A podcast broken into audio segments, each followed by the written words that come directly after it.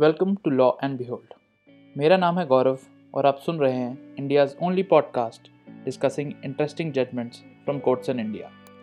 चलिए मेरे साथ, एक ऐसे सफ़र पे जहाँ किस्से हैं, कहानियाँ हैं और कुछ कानूनी पहलू भी। एंड इन सब के लिए जस्ट लॉ एंड बिहोल्ड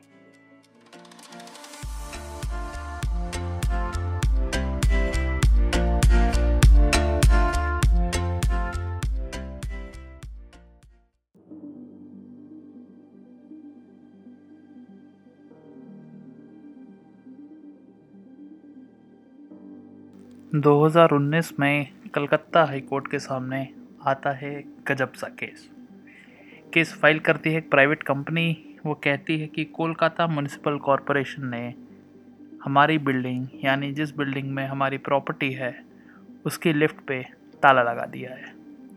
ये ताला म्यूनिसिपल कॉरपोरेशन ने बिल्कुल इलीगल लगाया है और वो प्राइवेट कंपनी अपना केस कुछ इस तरह बयान करती है कि four A Chowringhee place Kolkata में सेकेंड थर्ड फोर्थ और फिफ्थ फ्लोर उस कंपनी की है। और फोर बी चौरंगी प्लेस यानी बाजू वाली बिल्डिंग की थर्ड फ्लोर भी उसी कंपनी की है। वो कहते हैं कि इस बिल्डिंग में उन्हें एक अप्रैल 2018 से वो आ गए थे, वो इस बिल्डिंग के लिए किराया दे रहे थे। इस बिल्डिंग का किराया वो एक और प्राइवेट कंपनी को देते थे, जो कि इस केस में रिस्पॉन्डेंट नंबर सिक्स थी। ये प्राइवेट कंपनी कहती है कि वो बिल्डिंग के सेटल्ड पोजीशन में थी और जो कोलकाता म्यूनिसिपल कॉरपोरेशन ने एक्शन लिया है, वो बिल्कुल इलीगल है अनलॉफुल है और इंटरफेयर कर रहा है उनके सेटल्ड पोजीशन में और कॉन्स्टिट्यूशनल राइट्स में भी। इस रिट पटिशन को कंटेस्ट करता है कोलकाता म्यूनिसिपल कॉरपोरेशन जो कि अपने जवाब में कहता है कि केस की असलियत तो कुछ और ही है। कोलकाता म्यूनिसिपल कॉरपोरेशन कहता है कि बिल्डिंग नंबर फोर ए और four B Chowringhee place Kolkata की ज़मीन और उसके ऊपर जो बिल्डिंग बनी हुई है, वो कोलकाता के बीचों बीच है और इन बिल्डिंग्स का असली मालिक कोलकाता म्यूनिसिपल कॉरपोरेशन है।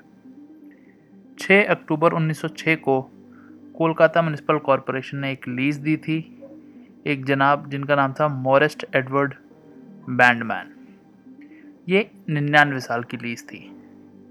लेकिन जो ओरिजिनल लेसी थे, यानी मिस्टर बैंडमैन उन्होंने कुछ टर्म्स एंड कंडीशन ब्रीच की थी, जिसके कारण एक लिटिगेशन शुरू हो गया। उस लिटिगेशन का खात्मा हुआ 18 अगस्त 1941 को, जिसमें जो बाकी बची हुई लीज थी, वो फेवर में कर दी जाती है, बंगाल प्रॉपर्टीज़ प्राइवेट लिमिटेड। वही कंपनी जो रिस्पॉन्डेंट नंबर छः है इस पिटिशन में। ये जो लीज डीड हुई थी नई, इसमें अलाहाबाद बैंक की भी कंकरेंस थी, जिसके फेवर में एक डिग्री पास हुई थी 1940 के सूट में।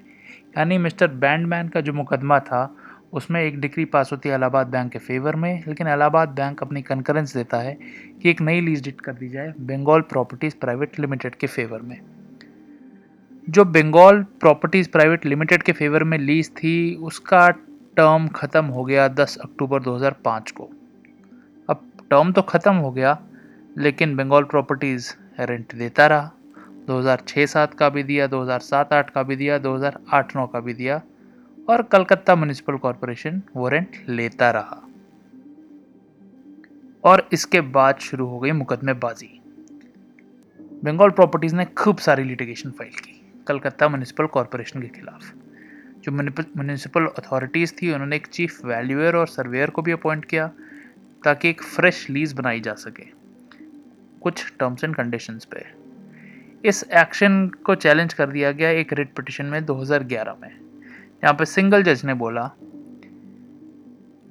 कि जो कोलकाता म्यूनसिपल कॉरपोरेशन है, उसके पास पूरी छूट होगी क्वांटम डिसाइड करना टर्म्स एंड कंडीशन डिसाइड करना जिस पे नई लीज की जाए और वो रेंट डिसाइड करना जिस पे लीज की जाएगी। मगर सिंगल जज एक और बात कहते हैं कि रेंट डिसाइड करने से पहले एक बार बंगाल प्रॉपर्टीज़ को भी सुना जाएगा। इस ऑर्डर को इम्प्लीमेंट करने के लिए बंगाल प्रॉपर्टीज़ और म्यूनसिपल कॉरपोरेशन के बीच कई मीटिंग्स होती हैं। एक वैल्यूअर को भी अपॉइंट किया जाता है ताकि रेंट फिक्स किया जा सके। एक रिपोर्ट फ़ाइल करते हैं वैल्यूअर, जो कहते हैं कि निन्यानवे साल की फ्रेश लीज कर देनी चाहिए, और जो फ्रेश रेंट बनेगा, नया रेंट बनेगा, वो टोटल होगा बीस करोड़ सत्ताईस लाख रुपए। इसके बाद ये मैटर जाता है म्यूनिसिपल कमिश्नर के सामने, और उसके बाद मेयर इन काउंसिल। अल्टीमेटली, जो रिकमेंडेशन थी चीफ वैल्यूअर एंड सर्वेयर की, उसको माना जाता है और कहा जाता है कि 20 करोड़ 27 लाख इकहत्तर हज़ार तीन सौ छिहत्तर रुपये का रेंट जमा किया जाए। अब ये जो ऑर्डर होता है रेंट जमा करने का, जो नोटिस मिलता है बंगाल प्रॉपर्टीज़ को, ये 2012 में मिलता है, दिसंबर 2012 में। इसके खिलाफ एक और रेट पटिशन फ़ाइल कर दी जाती है, जिसमें जो जज होते हैं वो कहते हैं कि कम से कम आधी रकम तो इसकी जमा कराइए एक पर्टिकुलर टाइम पीरियड में। इस सिंगल जज के ऑर्डर के भी खिलाफ अपील फ़ाइल कर दी जाती है, लेकिन बाद में उसे विदड्रॉ कर लिया जाता है। इसके बाद जो बंगाल प्रॉपर्टीज़ है, एक और लिटिगेशन शुरू करती है। वो वैल्यूएशन रिपोर्ट को चैलेंज कर देती है। जो डिवीज़न बेंच होती है हाई कोर्ट की, वो कहती है कि जो बंगाल प्रॉपर्टीज़ है, वो तो ना रेंट देना चाह रही है, ना अमाउंट डिपॉजिट कर रही है। इसलिए वो कंडीशन लगाती है कि कम से कम पाँच करोड़ रुपया बंगाल प्रॉपर्टीज़ जमा करे। लेकिन ये भी बंगाल प्रॉपर्टीज़ नहीं करती है। तो कोलकाता म्यूनसिपल कॉरपोरेशन जो केस हम आज डिस्कस कर रहे हैं, उसमें ये कहती है कि ये पूरी हिस्ट्री है केस की, जिसमें देखिए बंगाल प्रॉपर्टीज़ ने बहुत हाथ पाँव मारे, लेकिन किसी ऑर्डर को कंप्लाई नहीं किया। और ये केवल एक तरीके बना रही है थर्ड पार्टीज़ को इंट्रोड्यूस करके, जैसे कि ये पटिशनर कंपनी ताकि बिल्डिंग पे कब्ज़ा इनका बना रहे और ये इलीगली स्टे कर रहे हैं। ये बात मेयर के कुछ मिनट्स ऑफ़ द मीटिंग में भी रिकॉर्ड की गई है म्यूनसिपल कॉरपोरेशन के रिकॉर्ड में। और इससे ये पता चलता है कि जो पटिशनर है, वो किसी भी तरह बिल्डिंग पर कब्ज़ा बना के रखना चाहता है। कोलकाता म्यूनसिपल कॉरपोरेशन कहती है कि पटिशनर अपने आप को एक टेनेंट बता रहा है और वो बोल रहा है कि वो अप्रैल 2018 से है। ये कहानी पूरी झूठी है मिथ है शैम है इल्यूशनरी है। अगर पटिशनर रेंट भी दे रहा है तो इसका लॉ में कोई बेसिस नहीं है। ये भी कहा जाता है कि पटिशनर इलीगली और अनलॉफुली एक गेस्ट हाउस और होटल चला रहा है उस बिल्डिंग के पोर्शन में। कोलकाता म्यूनसिपल कॉरपोरेशन कहता है कि पटिशनर और रिस्पोंडेंट नंबर सिक्स यानी बंगाल प्रॉपर्टीज़ आपस में कल्यूजन में है कॉन्स्परेसी में है कनाइवेंस में है और कानून की धज्जियाँ उड़ा रहे हैं। काफ़ी कोशिश करने के बाद भी रिस्पोंडेंट नंबर सिक्स को कोई फेवरेबल ऑर्डर नहीं मिला है और इसलिए वह थर्ड पार्टीज़ को लेके अपना कब्ज़ा मेंटेन करना चाहता है। कोलकाता म्यूनसिपल कॉरपोरेशन कहता है कि उसका एक ही एम है to protect preserve and prevent transferring the premises because of unauthorise illegal and fraudulent dealing by private respondent number six तो कोलकाता म्यूनसिपल कॉरपोरेशन कंसर्न है अपनी प्रॉपर्टी को लेके petitioner number six Bengal properties जिसकी लीज ख़त्म हो चुकी है, वो उस पर भी कब्ज़ा बना के रखना चाहती है और हाई कोर्ट इन सभी मुद्दों को एग्ज़ामिन करता है। हाई कोर्ट नोट करता है कि ये मैटर काफ़ी दिनों तक सुना गया पटिशनर ने भी और रिस्पोंडेंट ने भी अपनी लंबी लंबी बहस की। इसके बाद दोनों पार्टीज़ ने जो फाइनल सबमिशंस थे, वो नोट्स के थ्रू भी देना प्रेफर किया। कोर्ट नोट करता है कि शुरू में रिस्पोंडेंट नंबर सिक्स तो हियरिंग्स में आया, लेकिन जब फाइनल हियरिंग थी तो बंगाल प्रॉपर्टीज़ कोर्ट से नदारत थी। कोलकाता हाई कोर्ट कहता है कि दोनों पार्टीज़ को सुनने के बाद ये जो पटिशनर बड़ी इनोसेंसी और नाइव शिकायत लेके आया है कि म्यूनसिपल कॉरपोरेशन ने उसकी बिल्डिंग के लिफ्ट पे ताले लगा दिए हैं, ये पूरा केस बयान नहीं करता है। जो केस के फैक्ट्स हैं, उससे साफ़ साफ़ दिखता है कि ये बिल्डिंग्स बहुत वैल्यूबल प्रॉपर्टी हैं, कोलकाता के बीचों बीच हैं, पाँच मंजिला हैं, जिसका सब्सटैंशियल पोर्शन गेस्ट हाउस और होटल के रूप में यूज़ हो रहा है।